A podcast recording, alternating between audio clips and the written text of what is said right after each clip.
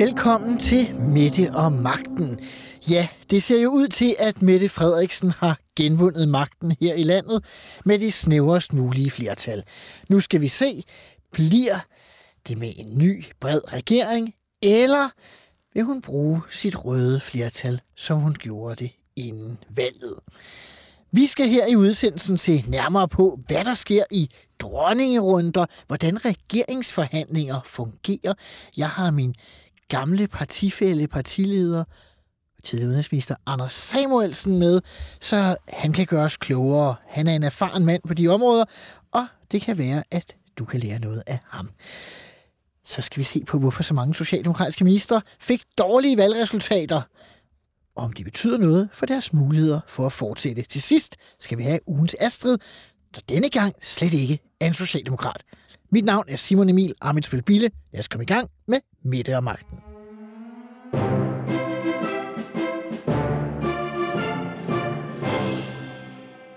Nu skal vi se nærmere på de socialdemokratiske ministres valgresultater. For mens statsminister Mette Frederiksen gik frem i personlige stemmetal og sikrede det bedste valg til Socialdemokratiet i 21 år, har omkring halvdelen af hendes ministre fået dårligere stemmetal, end de fik i 2019. På valgaften stod jeg inde på Christiansborg og lavede valgradio sammen med Alexander Vils Lorentzen og Ali Aminali her fra 24 Og jeg har bedt dig, Ali, om at være med til at kigge lidt nærmere på, hvad er det egentlig, der er sket for nogle af de socialdemokratiske ministre, der har fået størst vælgertisk. Velkommen, ja. Ali. Tak for det. Øh, en af dem, der har fået øh, store vælgertest, det var en, vi også interviewede på valgaften her på 24-7, nemlig fødevareminister Rasmus Prehn. Han har haft mm. sin kreditkortskandale, og prøv lige at høre det her klip. Nu er der ikke flere stemmer, du kan tabe ved at komme frem med. Hvem var det, du spiste med på den her? Jamen, det ændrer ikke noget på det, fordi at jeg har jo sagt øh, fra starten af, at jeg har lavet en kæmpe fejl. Det er pine, det er dumt. Men jeg har altså lovet den pågældende journalist at spise den her middag med, at det er noget, der bliver mellem os. Også fordi, at vedkommende risikerer at blive fyret, og fordi vedkommende øh, vil bare afvise øh, simpelthen på grund af den situation. Så vi kommer det ikke øh, nærmere, men ja, det har været en pokkers, pokkers ærgerlig øh, situation, og jeg er flov over det, men ja, nu må vi se, hvad vælgerne siger til det, og så tager vi det derfra. Den øh, sag, som du beskrev, der har været flere episoder, også efterfølgende, med, med middag, interne middag, som har løbet op i noget mere end øh, det anbefalede beløb. Altså, øh, du har selv erkendt, at øh, du må aflevere dit, øh, dit ministerkort. Øh, kan du godt i den næste regering være minister, når øh, du på den måde har anerkendt, at øh, du ikke kan administrere at have et ministerkort? Nå, altså, jeg kan sagtens administrere at have et ministerkort. Det var bare for at eliminere enhver tvivl. Altså, øh, det sidste halve år, jeg havde det kort, der brugte jeg det til en eller to taxaturer, og så var det ligesom det. Altså sagen er jo den, jeg har fået en forkert instruks, og det skulle jeg selvfølgelig have været mere opmærksom på. Jeg har simpelthen fået noget forkert at vide om, hvordan man administrerer det kort. Og det er så kommet øh, galt af sted med. Det er dumt, og det er ærgerligt, og jeg burde have vidst bedre, men jeg fik direkte at vide, at det var sådan, jeg skulle gøre. Det er den ene ting. Den anden ting er... Jeg ikke at vide, at du skulle skrive forkert navn bag på fakturen, bare lige for at få det på jeg, jeg tror, at øh, du også har prøvet at skrive noget i kalenderen den forkerte dato eller har trykket forkert telefonnummer. Øh, og det er jo så pinligt og så dumt, og det ser vanvittigt ud.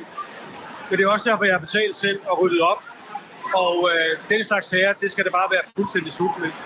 Og hvordan det så kommer til at ske fremadrettet med øh, ministersammensætning og alt muligt andet, det er statsministeren, der sammensætter det. Det er hun den bedste til. Det er hende, der ved, hvad der er det rigtige. Og vi har jo et super, super stærkt hold af socialdemokrater.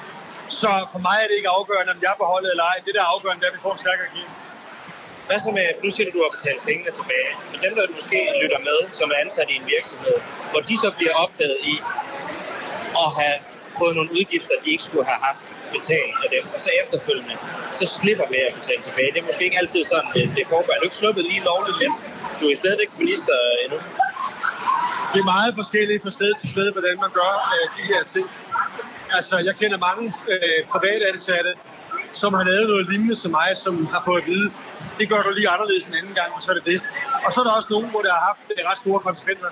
Blandt andet de her kommunaldirektører, det er jo så ikke private virksomheder, men kommunaldirektører.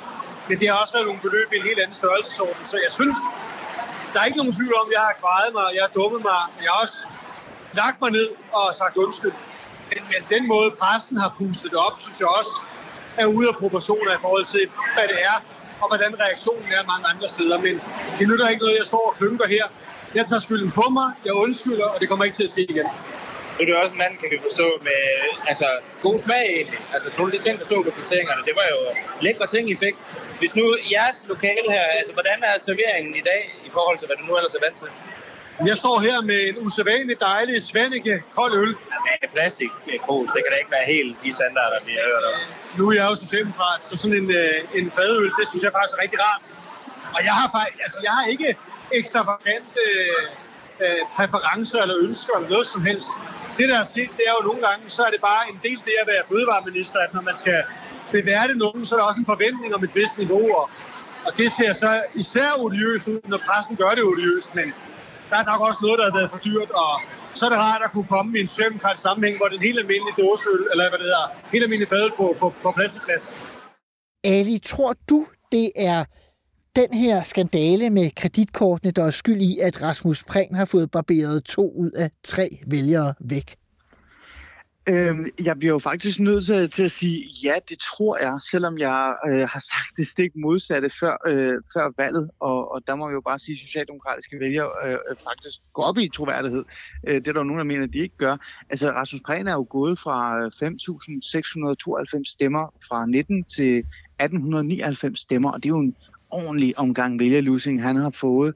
Og hvis man skal kigge på hans tid som, øh, som minister, øh, altså fungerende minister for Fødevare, Landbrug og Fiskeri, så er det jo ikke lige præcis et, et ministerium, som har vækket en masse opsigt eller andet. Øh, men det, der har vækket opsigt, det er jo det her ministeriets kreditkort på værtshuse og restauranter. Så det må jo, øh, det må jo have været det. Øh, øh det er jo bare en, en kort analyse, men det, det kan jo nærmest ikke være andet, øh, Simon Emil. Men det er jo ret interessant at se hans forgænger, Mogens Jensen, på Fødevareposten, som var nødt til at trække sig på grund af minkskandalen. Han har tabt ja. en 400-500 stemmer eller noget i den øh, størrelsesorden, så faktisk ja. holdt nogen, nogenlunde sit stemmetal. Så det ser ud til, at de socialdemokratiske vælgere har tilgivet minkskandalen, men sætter hårdt ned over for misbrug af kreditkort. Ja, og det er jo, det er jo, øh, det er jo specielt, øh, men det viser sig jo så, at det er det, eller det må det jo så være, fordi som, øh, som jeg også lige sagde lige før, og vi to også har talt om før, det er jo det, der har fyldt. Altså når man tænker på Rasmus Prehn, så tænker man jo kreditkort. Mm-hmm. Øh, og der har jo ikke rigtig været andet. Og, øh, og der har ikke engang været at... positive sager i Fødevareministeriet. Jeg kan ikke huske nogen som helst. Nej, der har jo kun været den her sag. Punktum. Og, øh, og jeg synes også lidt, at øh, hans håndtering af sagen heller ikke har været så øh, fornuftig. Altså, øh, det kunne have blevet gjort bedre, øh, og, og det, har bare ikke, det er bare ikke sket, så det må jo det må være det. Skulle han have fortalt, hvem det var, der var Søren Wormslev, da han spiste middag med en for ja. danskerne ukendt journalist? Ja, det synes jeg. Det synes jeg. Øh, altså, med al respekt, øh, til, til sidst, altså, det, det, det må han jo, altså, det skal han jo gøre. Øh, han er jo minister. En anden, der også har fået øh, stor tilbagegang i sit personlige stemmetal, det er øh, børne- og undervisningsminister Pernille rosenkrantz teil ellers en traditionel vælgerdarling, men hun har også fået decideret øh, vælgertæsk, Ali. Øh, er det ja. ikke noget af en overraskelse? Jo, altså øh, ekstremt. ja, det havde jeg ærligt talt ikke set komme. Og der er jo så en faktor, som er i spil, øh, som vi to også har talt om, men, men det kommer her efterfølgende. Men lad mig lige starte med det her med, at Pernille rosenkrantz teil er jo gået fra øh, 2019 12.998 stemmer til 5.361 stemmer. Det er jo voldsomt. Altså, det er, jo, det er meget stort tilbagegang. Ja, præcis. Og jeg havde jo sådan, da jeg så det her, øh, den her, ja, det her resultat, så tænkte jeg, åh gud, øhm, er det det her gymnasiefordelingsting, der har, der har ramt en rigtig, rigtig hårdt?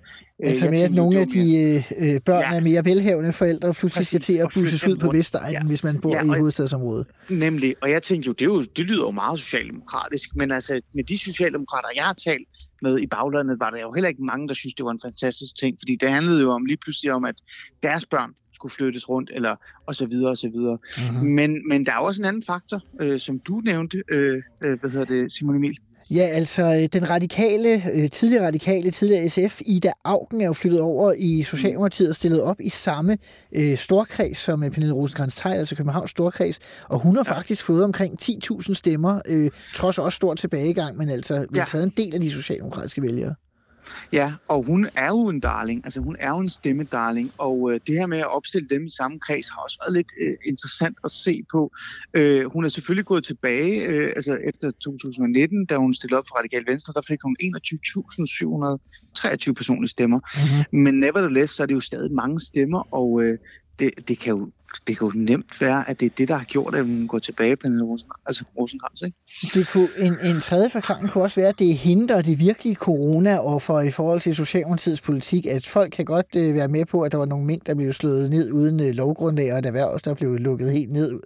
Men ja, ja. at øh, deres børn øh, blev holdt væk fra skolen og skulle have hjemmeundervisning, det kunne man jo godt synes var ja. lidt træls. Ja, det er jo... Øh der har du fat i noget. Øh, men, men, men ja, det tør jeg ikke sige, men der er måske i hvert fald noget af det. Jeg blev i hvert fald irriteret.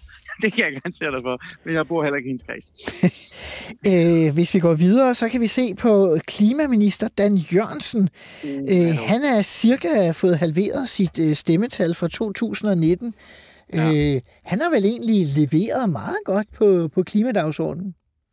Det, det har han jo, øh, og, øh, og ærligt talt, så, så er det jo også en, en speciel ting. Altså Dan han er jo gået fra 15.443 stemmer til 8.256 stemmer, uh-huh. øh, og det er jo også et, en ordentlig, øh, et ordentligt spring. Øh, det man kunne sige, øh, Simon Emil, og det tør jeg jo ikke sige, for nu er jeg jo en lille smule mere borgerlig jo, øh, det er jo det her med, at man måske ikke synes, han har leveret nok. Mm-hmm. Øh, og øh, han, øh, og han måske ikke har været åben nok omkring, hvad det egentlig han går rundt og laver. Fordi det, man også kunne sige med Dan Jørgensen, det er jo, han har jo, han har jo ikke rigtig været god til at, at være i Danmark. Han har været meget ude at rejse, ved jeg. Uh-huh. Så måske er det det, det tør jeg ikke sige. Hvad tænker du? På nogle måder så tænker jeg, at Dan Jørgensen i virkeligheden, på trods af, at han lige en gang imellem har nogle vilde somi-opslag, så er han i virkeligheden en meget gammeldags politiker, som er sådan meget øh, teknokratisk og grundig, og måske også fordi han har sin politiske barndom øh, i Europaparlamentet, hvor at der er meget mere fokus på indhold og meget mindre øh, på, på fis og ballade og offentlighed i Danmark. Så nogle gange tror jeg, at han, han glemmer, at, øh, at nu er det altså Christiansborg og ikke øh, Europaparlamentet, han sidder i. Så jeg tror, han er for travlt med at redde verden øh, til at fortælle øh, sine, øh, sine vælgere om, at han gør det det er faktisk et godt point, du, du kommer med der, fordi det er jo noget, jeg også kender. Jeg kender en masse europaparlamentsmedlemmer, som altid brokker sig lidt over, at man ikke ved, hvad de går rundt og laver, men de er ikke selv særlig gode til at fortælle verden, hvad de laver. Så det er, jo, det er, jo, måske, det er jo måske en færre point, du har der. Hvis vi bliver på Fyn, så er Dan Jørgensen jo ikke den eneste fynske minister, som bliver straffet af vælgerne. En, øh, en, vi også gerne ville have haft interviewet på valgaften, nemlig transport- og ligestillingsminister Trine Bremsen, har uh, også øh, øh, mistet øh, en del, hvad, 3-4.000 stemmer. Ikke så øh, stort procentuelt som, som nogle af de andre, øh, men mm. stadigvæk en, øh, en pæn tilbagegang. Ja, ja, absolut. Hun har mistet mere end 4.000 personlige stemmer. Hun er jo gået fra ca. 10.594 stemmer til 6.456 stemmer. Ja, så omkring 4.000 stemmer. Ja, præcis. Øh, ja, altså, jeg, altså, der er jeg ikke i tvivl. Altså, jeg har det, øh, jeg, synes i hvert fald, øh, det er også noget, jeg har ramt mig som vælger, at Trine Bramsen har virkelig haft en svær periode, skal vi ikke sige det på den måde, som minister. Altså på grund af hele FE-sagen og præcis, Lars Finsen og ja, Claus Hjort ja. og... Præcis. Øh, det har ikke været sjovt at være Trine Bramsen, og især også fordi hun, ikke også i forhold til, lad os øh, være ærlige omkring øh, den måde at håndtere de her, øh, de her sager, og også øh, bare generelt øh, hæren eller forsvarets øh, tilstand, uh-huh. har jo været sådan noget flyverskjult. Øh, og, og hvis der er noget, vælgerne ikke kan lide, så er det jo det her flyverskjult-agtige tilgang. Øh, ja, der var også en, øh, der var en, der sagde til mig for nylig, at øh, efter Trine Bremsen var blevet transport- og ligestillingsminister, så var det som om, man ikke havde hørt noget om transportområdet længere. Men man hører en del om ligestilling, øh, som hun ja. efter øh, rygterne øh, vil vide. Hvis man følger rygterne, så vil man vide, at det krævede hun at få oveni for at sige ja til transport. Ja, altså det er også de rygter, jeg, øh, øh jeg har hørt, øh, og en af grundene til, at hun faktisk, øh, hvis det er så rigtigt, de her rygter øh, holder stik, det var jo netop, fordi hun går rigtig meget op i ligestilling, men hun var faktisk også meget engageret i hele det her kvindedrabs øh, ting, der, der foregik på daværende tidspunkt. Det skal hun have. Hun var jo faktisk, det var, ja, og, det, og hun var jo faktisk ude og øh, udtale sig meget øh, altså krasprøstisk og, og, og nærmest træk øh, regeringen ind i hele de der handleplaner, der blev lavet. Mm-hmm. Men, men det forsvandt jo igen. Altså, Trine Bramsen har jo faktisk heller ikke leveret i forhold til det. Øh, det tror jeg så ikke lige er hendes skyld, vel? Men, men, øh, der var i hvert fald noget, hun brændte for. Jeg, det, desværre har det bare ikke været nok. Men hvis man ser på Fyn er lidt specielt, fordi i modsætning til nogle af de andre områder, hvor det måske bare er den interne konkurrence mellem øh, ministerne, så er det øh, øh, folketingsmedlem nede fra Langeland, øh, Bjørn Brandenborg, som er eksploderet i personlige stemmetal. Og ja. Hvis man nu skulle sige det sådan lidt hårdt, så kan man sige, hvis man nu ikke lige er fra Fyn, så jeg tror jeg sgu, der er mange, der vil sige, hvem fanden er Bjørn Brandenborg? Nej, men der, det er jo en sjov historie med Bjørn Brandenborg, fordi at Bjørn Brandenborg har faktisk været meget i medierne. Og han har været meget i medierne, fordi han netop er retsordfører. Og, og, og der er faktisk nogle sager, som har gjort, at Bjørn Brandenborg øh, har skåret godt og grundigt igennem. Øh, især øh, i den sag i forhold til, øh, eller den her påstand om, at politiet øh, hvad hedder det, etnisk profilerer. Øh, jeg ved ikke, om du kan huske den, Simon Emil. Det var, det var et sted, hvor Bjørn Brandenborg virkelig brændte igennem og forsvarede både politiet og regeringen, men også decideret, øh, altså det danske samfund nærmest, øh, fordi at øh, modpartnerne, altså det vil sige både menneskeret øh, og andre, de mente Institut jo... for Menneskerettigheder. ja, ja. ja, de mente jo nærmest, at Danmark var blevet et racistisk land, hvor politiet stoppede alle brune, de så. Og der, der, der stillede Bjørn Brandenborg sig frem og deltog i samtlige ting, han kunne deltage i. Han var også i mit program og andre programmer også. Mm-hmm. Og der tror jeg, skulle han vandt en masse kredit, især hos Socialdemokraterne, men også øh, generelt hos danskerne. Øh, der, det, det, jeg tror, det var det hans uh, moment of shine. Jeg tror bare, jeg havde haft en fornemmelse af, at øh, at være socialdemokratisk øh, folketingsmedlem øh, for en regering, som overvejede at lægge det, hvad hedder det udrejsecentret øh, øh, nede på Langeland, hvor han jo selvfølgelig også offentligt var imod, så på den måde var han selvfølgelig det var han Langelands det forsvarer øh, og Sydfyns forsvarer imod øh, regeringen. Ja, det var han jo. Og der er jo også, altså, der er jo også noget øh, pondus i det, ikke? Altså en socialdemokrat, der faktisk modsiger øh, mor Mette, hvis man skal være fræk. Øh, det tror jeg også, nogen kan lide. Det er, det er spændende, om stemmetallene så kan gøre det godt igen i forhold til Mette Frederiksen, som måske stadig tænker, at det var lige en tand for smart, hvis man har egentlige ambitioner om at blive til andet end at sidde på en af rækkerne langt nede på Christiansborg. Det, der har du ret. Der har du ret. Øh, lad os lige gå op i toppen af regeringen. Finansminister ja. Nikolaj Vammen Ja. Han er jo faktisk, øh, selvom han stadig har øh, flotte, øh, flot, flot, flot stemmetal, det er slet ikke det. Ja. Men, ja. Øh, men han har også mistet øh, mere end øh, hver femte af sine øh, vælgere. Ja, og du taler jo med en, der netop er i Aarhus. Jeg er jo, jeg er jo faktisk på en eller anden måde blevet østjyde, ikke? selvom jeg er vokset op i Nordsjælland. Den her tidligere Aarhus-borgmester, Nikolaj Vammen, har jo, altså, har jo decideret altid været en stemmesluger øh, Simon Emil, vi kaldte ham jo Kong Vammen, når han var i Aarhus, ikke? Uh-huh. og det gør, det gør vi kalder man ham jo stadig. Men han er jo faktisk gået fra 23.427 stemmer til 18.022, og det lyder måske ikke et voldsomt fald. Men han er stadig en stemmesluger, fair nok, ikke? Men... Ja, ja, men for Vammen er det, og det har faktisk, øh, det har faktisk øh, folk taler om det i Aarhus. Øh, øh, så meget, at øh, Jakob Bundsgaard er, på sin vis måske er blevet en lille smule nervøs over det her fald for varmen, fordi det smitter jo også af på ham. Altså for kommunal, det, den øh, oceanske ja, borgmester i forhold til kommunalvalget om tre år? Ja, præcis. præcis. Så det her, det er noget, man tager alvorligt. Og, og jeg tror også, det er noget, Vammen har sat sig ned og tænkt godt og grundigt over, hvorfor øh, det her det er, som det er. Men, men er der en forklaring på Vammen? Fordi jeg synes altså, Trine Bremsen, Rasmus Prehn, øh, øh, selv Pernille rosengrantz Tejl, der synes jeg, vi kan, vi kan tale sammen, og så siger vi, okay, ja, vi kan godt se nogle forklaringer et eller andet sted for, hvorfor det går, øh, som det går. Ja, Forklaringen kunne være, og det her det er sådan en ud af boksen forklaring, nu mm-hmm. kommer jeg bare med den. Forklaringen kunne være, der er to forklaringer. Den første sådan mere sådan strategisk forklaring kunne være, at Nikolaj Vammen selvfølgelig er blevet ramt lidt af hele mor Mette, fordi han netop har stået ved siden af hende øh, gennem alt. Ikke? Mm-hmm. Øh, men, men, men Socialdemokratiet er gået frem jo, så det, det, er jo ikke, det kan ikke 100% være det. Jeg tænker, det der er ud af boksen svaret, det er jo, at Alex Vandopslag er gået ekstremt meget frem i Aha. Østjylland. Ja han er jo blevet den stemmesluger, som Vamme i bund og grund burde have været. Så, øh, han har fået stemmer nok der... til næsten to kredsmandater, altså det er, det er ret voldsomt især det, for. det er voldsomt, når man tænker på det i Østjylland. Ikke? Øh, så, så det kan jo være, øh, det kan jo være grunden til, at Nikolaj Vammen har mistet sit, øh, sin glans. Man skulle huske på, han blev kaldt Kong Vammen, og der var mange unge, der stemte på ham, fordi han rigtig meget, ligesom Bundskov, øh, gik, øh, befandt sig nede på universiteterne og, og talte meget med de unge, og var mm. lidt også den unge stemme. Øh, der kan vi jo måske godt sige, at Alex Vandopslag bare er kommet ind fra siden og sagt, øh, kære venner, det er mig, der er, der er Daddy Vandopslag.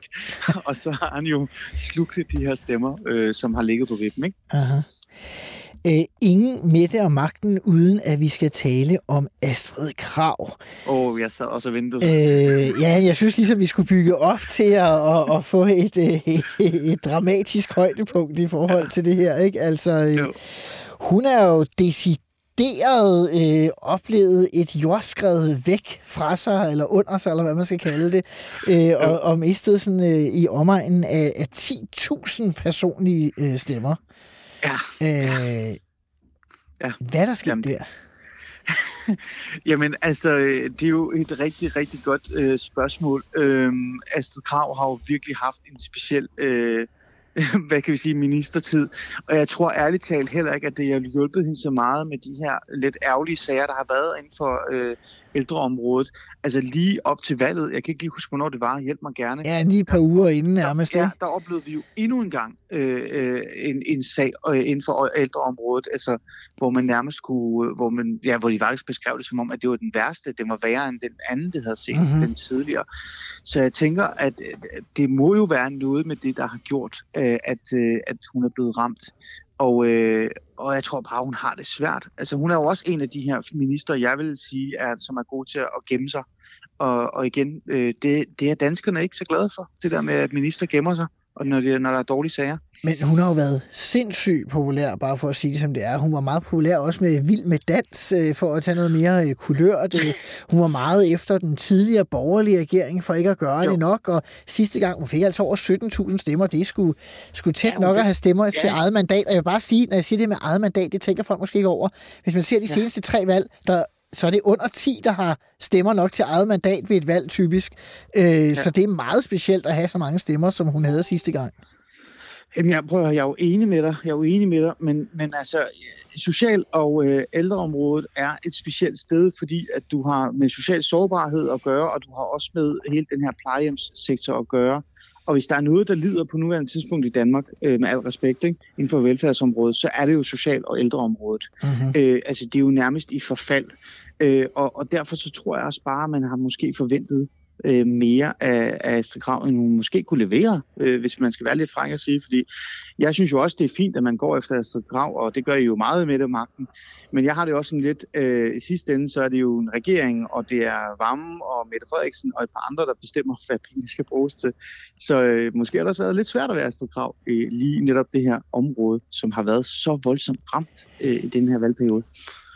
Det er min mening. Ja, ja det, er jo, det, er jo, det er jo fair nok. Øh, nej, nej, og du kan sige, at øh, vi har jo også, øh, jeg selv har været så venlig at sende et afsnit af et andet program, Ministertid med Tyre Frank, ja. som også har kørt især i de berlingske medier, som måske heller ikke har været den største fordel for... for, for det, det, er jo, det er jo sjovt, ikke, Simon Emil? Altså, nu har du jo mere erfaring, end jeg har i forhold til bag Christiansborgs vægge, men det er jo et ministerie, som nærmest altid får tæsk, øh, og, og nærmest aldrig har penge nok til at redde sig selv. Så øh, om det er det, det, der har ramt Astrid Krav, øh, det tror jeg ikke sige, men jeg tror, det har en stor, øh, jeg tror, det, det spiller en stor rolle. Hvis vi vender mønten om, Ali, så øh, har statsministeren selv jo fået et helt fantastisk valg. Ja, det har han. Eller hun. Ja. Han. Hun, øh, man på, på, på, trods af, nej, på trods af en stor borgerlig smedekampagne, eller hvad du skal kalde det, angrebskampagne i hvert fald, ja. Ja. Øh, så har Mette Frederiksen fået styrket sit, øh, sit eget mandat. Det har hun. Det har hun. Hvordan tolker du det? Men jeg tolker det som øh, mange ting. Men altså, nogen vil sige, at det er fordi med, at danskerne ikke går op i mink og, og FE og andet. Jeg tror ikke, det er så meget det. Jeg tror selvfølgelig gør de også op i det. Men jeg tror, grunden til det er, at Mette Frederiksen for det første har stået ekstremt stærkt i valget. Øh, for det andet, så øh, tror jeg ikke, danskerne glemmer, at hun var vores statsleder, da corona ramte os øh, på godt og ondt. Så var hun stadig den person, der fik os igennem det. Og for det tredje, som jeg tror har spillet en meget større rolle end de andre to, øh, øh, som er mere også højaktuel, øh, og det er det, danskerne har mærket, Mette Frederiksen har stået øh, stærkt i den her øh, valgkamp, der har været. Altså i forhold til de to andre statsministerkandidater, så har Mette Frederiksen jo været en statsleder, mm. og de andre to har jo været Dupont og Dupont. Øh, Som hun kaldte dem på, øh, på, ja, på, på kongressen eller landsmødet, hvad det var, Nemlig. de havde i Socialdemokratiet. Og, og det, og det er jo, jeg, jeg har det jo svært ved at sige det, Simon Emil, men, men det er jo sådan virkeligheden har været. Og, og nogle gange, så når man spiller mod et dårligere hold, øh, så ser man selv rigtig, rigtig god ud. Øh, ikke? Øhm, og det skyldes måske, øh, at de andre er dårlige, men nevertheless, så er det jo, så er det jo Mette Frederiksen, der gik hjem sejret med sejren. Ikke? Vi skal lige runde øh, et par ministre, som klarede det godt. Øh, Kåre Dybvad, ja. integrationsministeren, får flot øh, fremgang i sit stemmetal, og det samme gør øh, beskæftigelsesminister øh, Peter Hummelgaard. Ja, øh, Peter Hummelgaard har jeg ikke rigtig svar på, hvordan det kan lade sig gøre, fordi Peter Hummelgaard er jo steget fra 5.302 til 9.321. Peter er jo ikke rigtig gjort så meget altså, i beskæftigelsesområdet. Der har været en små øh, justeringer her og der, og så har han jo reelt set lovet noget, han ikke levede op til. Det er jo hele den her aktiv, altså aktivering af, min, af minoritetsetniske borgere, altså ikke-vestlige. Det skete jo aldrig sådan. Men han har gennemført Arne-pensionen, Ali. Men han, det er jo lidt det, jeg vil sige, men han har gennemført Arne-pensionen. Og hvis der er noget, der må slå direkte i hjertet på Socialdemokraterne, ikke, så må det være den, ikke? Aha. Så jeg ved ikke, om det er det, vi skal sige, er grunden til det, Simon Emil, men... Øh, det, det, tror jeg sgu. Jeg tror sgu, det er Arne-pensionen, som, øh, som det, de er glade for. Ja, og så er der jo noget interessant med Kåre Dybvad Bæk, mm-hmm. øh, fordi han er jo gået fra 6.118 stemmer til 8.891 stemmer i en kreds, som ikke bare er den nemmeste kreds på jorden. Altså, det, det, det er, den er svær. Fordi han øh, stiller op i Sjællands øh, storkreds, hvor der ja, kan være præcis. stor konkurrence. Øh, ja. Også i hans egen hjemmeegn Holbæk fra SF's Jakob Mark, der ja, gjorde ja, SF til det næststørste parti i den øh, fik flere stemmer end Pia Olsen Dyr, øh, Jakob Mark. Mm-hmm. Øh, og så jeg ved, så Jeppe Kofod var jo også opstillet der. Han kom jo igen. Ja, det, det var det, jeg havde tænkt, at vi skulle vende til sidst. Men, øh... men, men det kommer vi lige ind på. Men lad mig lige sige en lille kort ting omkring øh, Kåre Dybvad Bæk, som jeg synes er interessant, fordi Kåre Dybvad Bæk har jo været minister for to områder, mm-hmm. som faktisk har været problematisk, hvis man skal være lidt fræk. Altså boligminister, og det er jo ghetto, områderne, ikke? Mm-hmm. Øh, som han har slået hårdt ned på. Og så har han jo også været den nye udlænding- og integrationsminister siden 2021, mm-hmm. hvor, hvor altså, man, er, man har jo slået på regeringen med Rwanda igen og igen og igen og igen og så videre. Det har han klaret fint. Og det er, så, og det er jo øh, overraskende. Ja, han har haft en anden stil, hvor du kan sige, at øh, hans forgænger på den post, øh, nuværende justitsminister Mathias Tesfaye, han har jo en den, han, ja, ja, det er nemlig også spændende. Han ja. har jo ellers den øh, fordel, tænker jeg nogle gange, at han taler så langsomt og så sort øh, om mange emner, så han kan få selv de største ubehageligheder til at glide ned hos de mest frelste, fordi ja, han, det lyder da egentlig meget fint, ikke? Altså, du ved, Absolut. Altså, Absolut. Hvor at du kan sige, at, øh, at du slår dig jo mere på Kåre Dybvad, ikke? Altså, øh, hvis han siger noget, der er mørkegråt, så kalder han det gerne sort, altså for en sikkerheds skyld, ikke? Altså, han siger tingene sort-hvid, øh, mm. og sådan meget bombastisk, også socialdemokratisk ideolog. Og... Ja, altså manden blev jo kaldt uh, Socialdemokratiets chefideolog, mm-hmm. og det er, jo, det er jo en stor rolle at, uh, hvad hedder det, at have, eller hvad hedder det, titel at have, når man tænker på, at det er Mette Frederiksens regering. Uh, så det, når Kåre Dybere Bæk uh, kommer, går ind i et studie, eller går ind i et eller andet, og skal tale om, hvorfor han forsvarer Rwanda osv., så, videre, så er der jo en, en bundsolid ideologi bag, og den tror jeg bliver meget til de her socialdemokrater, som faktisk tænker, jamen det her, der er jo mening i det her. Det er jo ikke bare snak. Nå, det, er, det tror jeg er noget af det, der er rykket. Jeppe Kofod. Han er ikke medlem af Folketinget, men blev taget ind overraskende for mange måske udefra, også efter øh, den gamle øh, øh, MeToo-sag øh, ja. med en 15-årig på et DSU-kursus, øh, og blev udenrigsminister. Ja. Og nu har vælgerne sagt, godt. han skal ikke være med. Han klarer sig jo godt. Skal ja, ja. være ærlige omkring Enig, enig. Jeg synes faktisk, at Jeppe Kofod, hvis, der er, hvis man skal sige noget om Jeppe Kofod, og hvis vi lige glemmer de andre ting, han har jo gjort det fremragende ja. øh, som udenrigsminister. Efter en lidt øh, sløv start fandt han ud af, at der var noget i den der demokratidagsorden. det tror jeg. Øh, og jeg synes jo, at man skal rose Danmark, men også Jeppe Kofod for aftalen med Indien. Det er altså ikke noget, man bare lige gør. Hvor Danmarks øh, forhold er blevet godt igen efter øh, ja. den gamle øh, Niels Holk-sag. Præcis, præcis. Øh, så der er jo noget god, godt ved det, men det ændrer bare stadig ikke på, at når man kigger på Jeppe Kofod og leder efter tal, i forhold til hvor mange stemmer han har fået, så står der slet ikke valgt. Og det er jo det, virkeligheden i bund og grund er. Mm-hmm. Han fik øh, 4.200 var det, jeg tror, det er 79, 78 personlige stemmer. Og, og det er meget lavt for en udenrigsminister. Uh-huh. Øh, jeg er jo meget nysgerrig hvor, hvorfor du tror det, for jeg ved det ærligt talt ikke. Jamen, jeg tror, det er den gamle sag. Jeg tror, tror at øh, efter anden bølge af MeToo, som øh, skyllede Morten Østergaard og Frank Jensen ud af dansk politik, så tror jeg, at der er en del mennesker, som har fået et andet blik på de sager, end man ville have haft for fire eller fem år siden. Okay. Okay, det er jo interessant. Så er spørgsmålet jo bare, øh, Simon Emil Arbejdsbøl, om det er det sidste, vi ser til Jeppe Kofod. Det er nemlig det. Det er, vil det få betydning for de her mennesker? Altså typisk vil man jo ja. sige, at en minister, der ikke bliver genvalgt eller stiller op og ikke bliver valgt, han eller hun vil ikke fortsætte på regeringsbænkene. Men Mette Frederiksens psykologi virker jo bare anderledes end så mange andre, som om, at nogle gange hun bare tænker, det skal de fandme ikke bestemme. Det skal, ja, på trods, det skal jeg. På trods. Altså, ja. Mette Frederiksen, det er desværre ikke mig, men uh, med Mette Frederiksen. Uh, så, så, ja. så en lille snært af mig tænker, måske udpeger hun ham igen, men jeg tror, hendes problem er, at hun skal ind i en koalitionsregering lige om lidt. Og for det første, så er det måske rart for hende, at han ikke blev valgt, fordi så kan hun give udenrigsministerposten uden at fyre en socialdemokrat. det tror jeg, du har fuldstændig ret i, og jeg tror faktisk også, det samme gælder med, med den mand, manden, vi startede med, Rasmus Prehn øh, som både har klaret sig skidt øh, til valget, men heller ikke har haft øh, den bedste sag på sig som minister. Han fik det sidste socialdemokratiske mandat i Nordjyllands storkreds. Præcis, præcis. Og, det viser, og, og der har man jo så bare den her, altså skal man så reelt set øh, af, altså, fuldstændig afslå ham som minister, øh, men det behøver man måske overhovedet ikke at forholde sig til, øh, på grund af det her med kollision. Så, øh, is, altså, så, så ja, måske flasker det sig bare selv til sidst.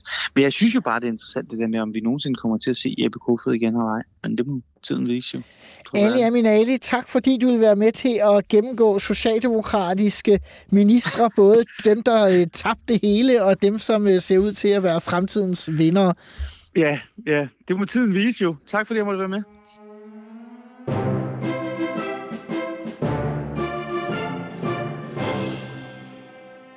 Så skal vi se nærmere på dronningerunder og regeringsforhandler. Med mig har jeg min tidligere kollega, tidligere LA-leder, forhenværende udenrigsminister Anders Samuelsen. Velkommen til dig, Anders. Tak for det. Du har jo prøvet som øh, leder af et politisk parti at skulle op til dronningen på Marienborg. Og jeg tror, der er mange, der er nysgerrige på, hvad sker der egentlig, når man går ind bag ved porten øh, forbi journalisterne og skal op til dronningen? Ja, det kan jeg også huske, det var vi også. du og jeg, for det var jo også du, der gik derop. Især første gang. Øh, især første gang, øh, hvor der også opstod en ret øh, sjov situation, fordi det man gør, er, at man har en seddel med til dronningen, hvor der står på, hvad man, øh, hvad man anbefaler.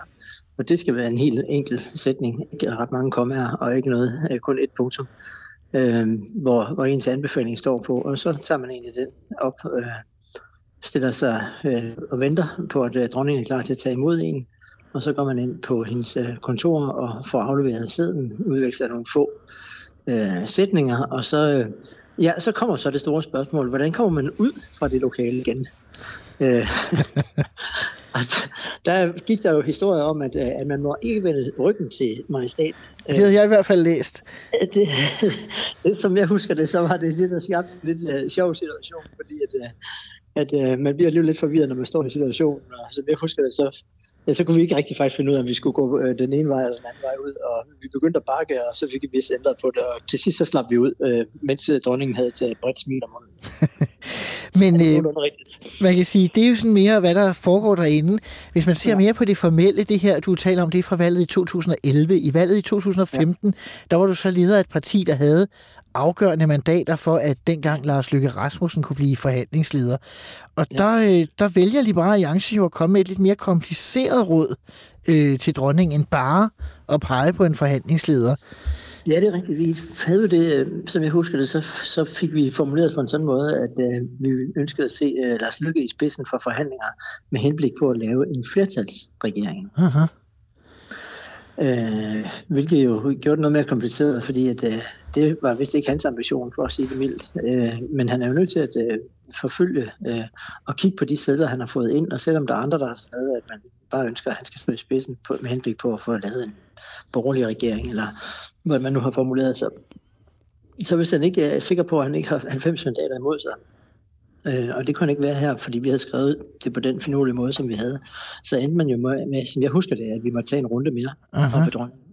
Og det, hvis vi ser, øh, vender hovedet mod de aktuelle øh, forhandlinger, så har der jo her øh, torsdag været den første dronningerunde efter det her valg. Man kan jo ikke afvise, at der kommer flere.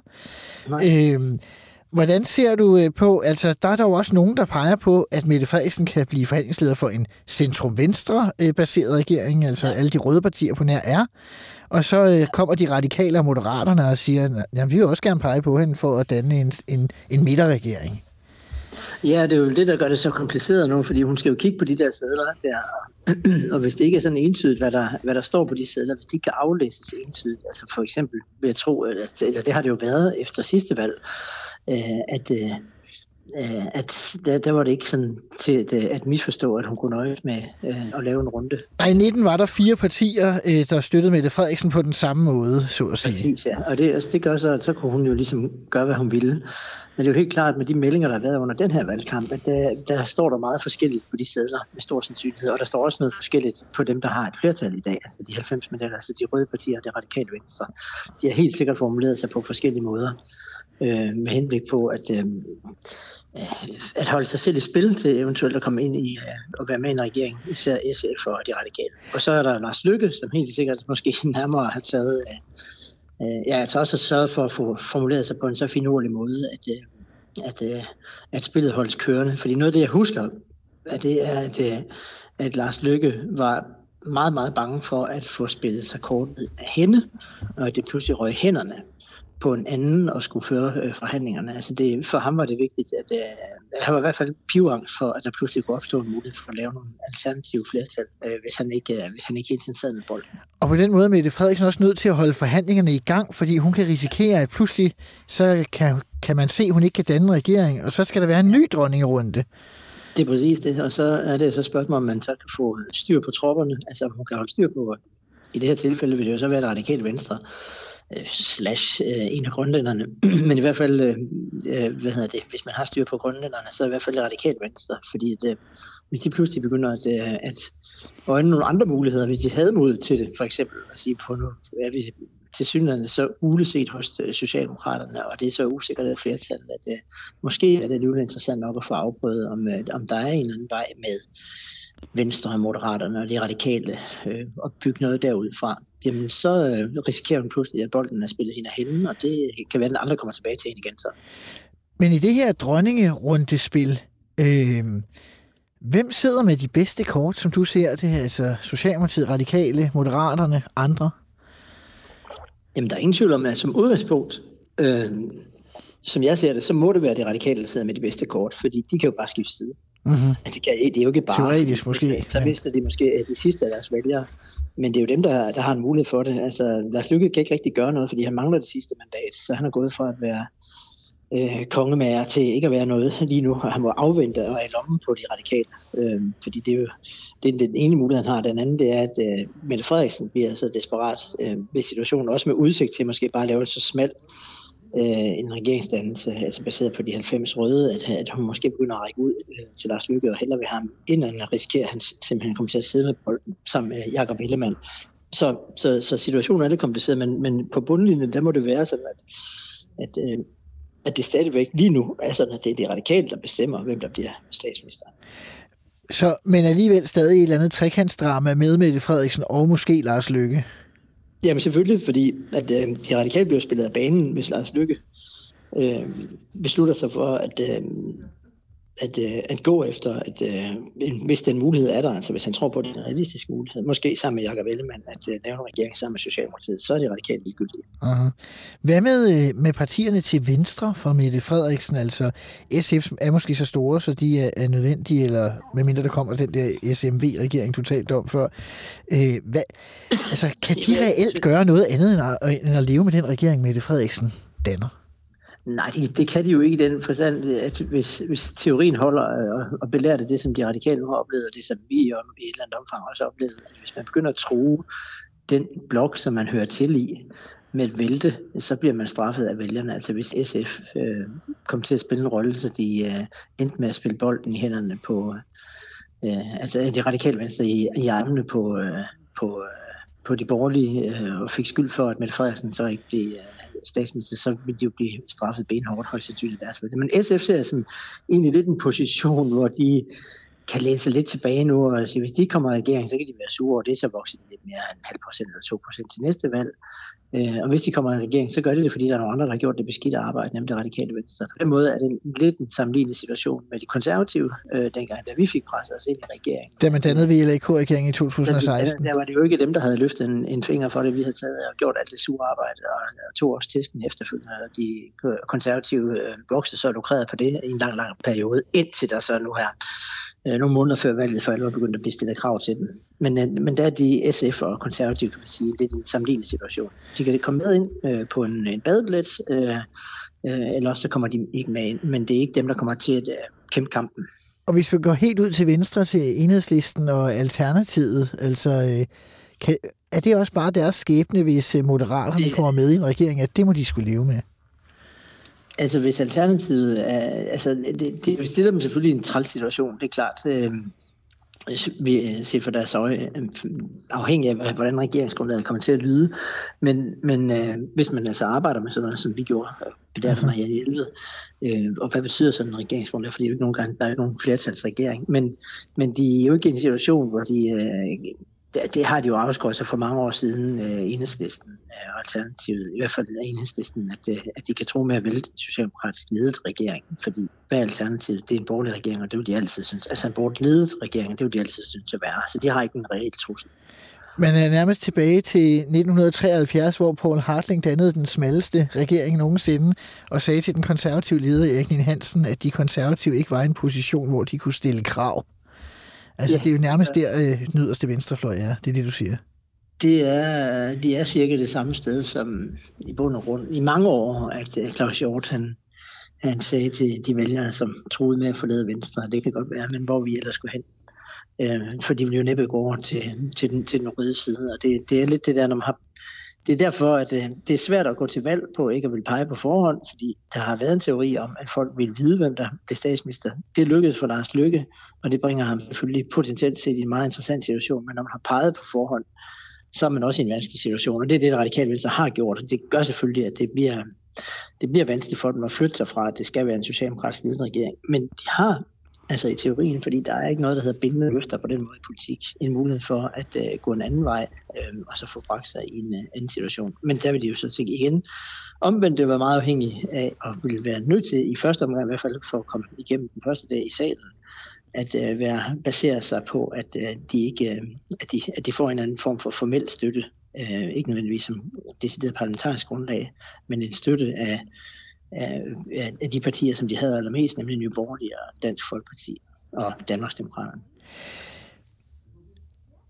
De radikale kunne sikkert godt leve med, at man genetablerer deres yndlingsregering, en SR-regering. Men hvis der er noget, Mette Frederiksen har afvist på forhånd, så er det at sidde alene i regering med de radikale venstre.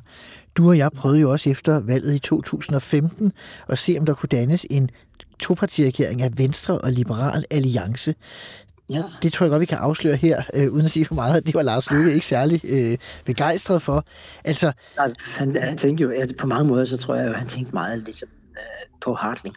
At han skulle lave en smal venstre regering, og så blive enormt stor på en eller anden mærkelig måde. Og så selvfølgelig, fordi han troede, at han havde en masse forhandlingsmuligheder til begge sider, fordi han forventede, ikke at der var nogen af os, der ville komme til stykket, ville tro med at vælte ham. Det viser sig, at det turde vi jo godt, og tro med i hvert fald.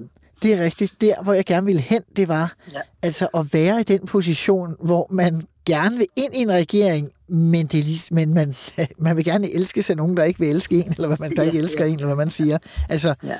kan, ser du nogen vej til, de radikale kan presse sig ind i sådan et, et, øh, et en toparti-regering?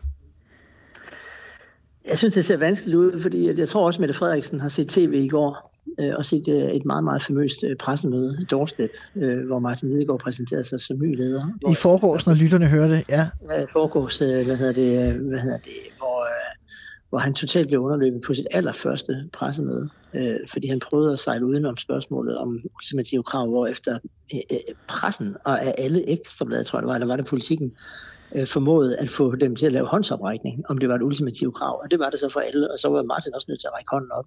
Og der tror jeg, at øh, et eller andet sted Mette Frederiksen også har tænkt, det der, det bliver svært. Aha. Fordi at, uh, skal hele den radikale folketingsgruppe, på trods af at det ikke er ret mange, med ind i koordinationsudvalget hver gang, øh, og, og skal hun have dem med hver gang alle sammen. Der er jo bare en af dem, der skal blive sure, så har hun et problem potentielt set øh, som statsminister. Så jeg vil tro, hun vil et eller andet sted have det rarest med, at det var lidt bredere funderet, men det kan godt være, at det bliver utrolig svært for hende. Det kommer an på, hvordan psykologien er hos øh, især Lars Lykke og, og Jakob Ellemann. Hvad med... Men, kom, men at komme ud om de radikale, det tror jeg, hun utrolig gerne vil. Hun har ikke noget. Det er, var det ikke et, øh, var det, var det Svend Augen, der sagde om forholdet mellem Venstre og Konservative, det var et hadsk kærlighedsforhold uden kærlighed, eller så var det jo med ja, ja, ja, det var en VK, ja. Men, det øh, var en VK, som jeg husker det også, ja, og det er i hvert fald det, der er tilfældet her. Det er komplet renset for kærlighed. Det er kun had, der er men fra øh, Socialdemokratiets side mod det radikale venstre. Men de kan blive nødt til at leve med dem, men vil så have andre med, det er det, du siger. Så er jo så Augens udtryk. Det er svært med de radikale, men det er umuligt uden. Det kan jo være den position, det ender i det der, de er endt øh, også den her gang. Hvad så, når man skal til at, at forhandle regeringsgrundlag? Altså hvis man forestiller sig, at der skal sidde S og R og Moderaterne, eller for den sags skyld Venstre eller SF, vi ved det jo ikke. Det er jo et meget spændende valg på mange måder. Altså, hvordan griber man den slags an? Ja, vi har jo oplevet det. Øh, da vi, øh, det er jo ikke så mange, der ved det, men, altså, men vi var jo blevet enige med, øh, eller har fået presset Venstre til at, at tage os med i regeringen, og de har så fået overtalt, eller hvad man skal kalde det, konservative til at gå med, og det var blevet accepteret af Dansk Folkeparti. Og så gik vi jo i gang i hemmelighed på Marienborg øh, med at sidde og forhandle for et øh, regeringsgrundlag. Aha. Det var vigtigt for os øh, at få skrevet så præcist regeringsgrundlag om, hvad var det egentlig, der var udgangspunktet for den her regeringspolitik. Men det er, har jo det problem for os, at øh, man jo ikke dermed har et flertal. Det skal man ud og finde, og det var det, som vi så løb ind i, hvor skulle vi egentlig skaffe flertallet til, øh, til alle de fine ting, som vi havde fået skrevet ind. Øh, men det er jo en lærer, som Marianne Hjelved drog, øh, da hun blev radikal leder. Det er jo der, det startede, som jeg husker det. Tilbage i 1990, efter KVR-regeringens sammenbrud. Lige præcis, at det, hun skulle ikke sætte sig i en situation, hvor man skulle diskutere fra dag til dag, hvad der egentlig var regeringspolitik, så derfor forlangte hun at få et, øh, et regeringsgrundlag. Da hun gik ind i en ny regering 93? Lige præcis, øh, og jeg kan huske, at, øh, at jeg selv var med til at bidrage. Dengang var jeg ikke kommet ind i politik, jeg sad på en højskole for at døve og høre med. Og en af de ting, som de gerne ville have skrevet ind, det var noget om arbejdsmarkedspolitik og, og handicappet, og der havde jeg så nogle sætninger, som jeg, som jeg bidrog med i den forbindelse. Men det var helt ned til det detaljeniveau, øh, at, at, at, at det var vigtigt for Marianne, at øh, for at holde fast, og her var det omvendt, holde fast på Socialdemokraterne, så de ikke som udling mellem hænderne på hende. Øh, og den tog vi jo med os, øh, men uden at vi, øh, ja, jo mange ting holdt vi jo, fik vi jo holdt fast i, og, og kom også igennem med og så videre, men, men nogle kernepunkter, som, som jo så ender, for det ender jo altid med, at der er nogle kernepunkter, som er, gør rigtig, rigtig ondt på det ene eller andet parti. Jamen, der nyttede det ikke noget, at det bare stod i regeringsgrundlaget, fordi hvis der ikke var et flertal for det, så kunne det jo ikke løses. Med den erfaring, du har øh, som at sidde i regering, øh, i VLAK-regeringen, vil du så øh, råde andre til at gribe det anderledes an i forhold til sådan et regeringsgrundlag, end, øh, end vi selv gjorde? Jeg tror egentlig, det, det er egentlig meget klogt. Altså jeg tror, jeg, som jeg husker det, du må jo korrigere mig, så sad vi tilbage, efter vi havde øh, knoklet med det her program, så sad vi tilbage med en 5-6 punkter, som Lars havde noteret sig øh, som var de sidste udstående knaster, inklusive hvor meget man skulle, øh, der skulle være regeringens øh, fælles mål om at skære Danmarks Radio med, og fire-fem andre punkter. Øh, og det er altså rart nok at have det overstået i en situation, hvor det ikke er afgjort nu, at man egentlig kan den regering, men altså man bliver enig om det, inden at man så fordeler ministerposter. Mm-hmm. Øh, fordi så har man ligesom noget at have. Øh, Øh, så har man skåret nogle konflikter væk, som kan blive nok så bøvlet øh, internt i regeringen, hvor en regering får, man får et bøvlet liv, fordi den ikke har et øh, flertal, øh, et absolut flertal. Øh, og der kan det være ret nok at få ryddet op i noget af det. Så det tror jeg nok, at alligevel, når det kommer til stykket, er den klogeste tilgang til det. Det vil det også være, hvis det bliver en S, øh, Venstre, Moderater, der så voldsomme ting på spil mellem de tre partier, hvis de ikke ligesom kan holde hinanden fast inden, så bliver det i hvert fald svært bagefter. Anders Samuelsen, du skal have tak for at gøre lytterne klogere på dronningerunder og regeringsforhandlinger. Det bliver spændende de næste par dage, uger og måske måneder øh, at se, øh, hvordan det går og hvilken regering Danmark får.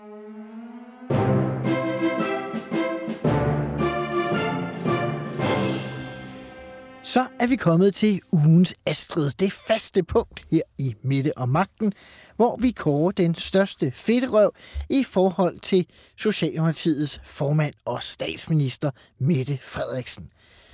Normalt så siger jeg, at det er den største socialdemokratiske fedterøv, men i denne uge synes jeg, der er grund til at gøre en undtagelse, for den der har fedtet mest fra statsministeren, er slet ikke en partifælle, men derimod Alternativets formand og nyvalgte folketingsmedlem Franziska Rosenkilde. Hun kom nemlig på glat is i forhold til spørgsmålet, om der skal være en advokatvurdering af min kommissionsrapportens konklusioner. Det havde Alternativet nemlig lovet inden valget, men da valget var overstået, meddelte Franziska Rosenkilde den undrende offentlighed, at det nok ikke var aktuelt alligevel med det mandat, Mette Frederiksen havde fået. Valgkampens første løftebrud kaldte mange det, selvom ugebrevet af Fires chefredaktør Christian Madsen roste det som et tegn på politisk modenhed, og det samme gjorde min værtskollega her på Radio 24 tidligere socialdemokratisk folketingskandidat David Tras. Alternativets vælgere virkede dog ikke helt så tilfredse, og pludselig florerede der et klip på de sociale medier af Torsten Geil, der havde svaret på spørgsmålet om lige netop en advokatundersøgelse af Mink-sagen. Søndagen før valget havde Torsten Geil, det lang tid enlige folketingsmedlem fra Alternativet, skrevet, Tak for spørgsmålet. Det støtter vi. I gennemsigtighedens navn, om jeg så må sige. Det begyndte at sprede sig på nettet som en løbeild, og folk blev mere og mere ophidset. Hvad var det nu for noget?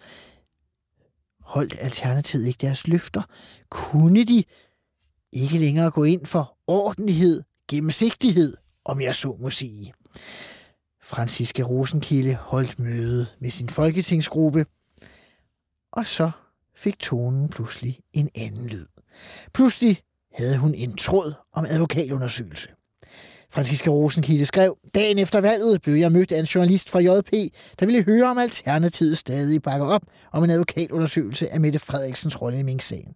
Og helt ærligt, jeg var for hurtig. Hun fortsætter i anden tweet. Personligt er jeg videre fra Mink advokatundersøgelse, men manglende søvn oven på en lang valgkamp betød, at jeg svarede lidt for hurtigt. Min fejl. Sidste tweet. Nu har vi haft lejlighed til at mødes i den nye folketingsgruppe, og der er ikke opbakning fra de fem andre til den beslutning. Og det lytter jeg selvfølgelig til. Derfor er Alternativets officielle holdning som før valget, at vi er for en advokatundersøgelse. Og dermed er der flertal i Folketinget. Jeg synes stadig, at Franziska Rosenkilde skal have prisen som ugens Astrid for at være den største fedterøv over for Mette Frederiksen siden Folketingsvalget. Men jeg synes også, at der er grund til bekymring både i Alternativet, som måske har en leder, der kan være lidt for hurtig fremme, og for Mette Frederiksen, hvis hun dropper tanken om en midterregering og vælger at bygge en regering på det røde flertal, der trods alt er. For kan man stole på de udmeldinger, der kommer fra Alternativet, eller er det den glade amatørisme, vi skal være vidne til? Det er noget af det, statsministeren kommer til at forholde sig til i den kommende tid. Vi andre må bare vente i spænding. Mit navn er Simon Emil Amitsbøl Bille. Det var alt fra Mette og Magten fra i dag.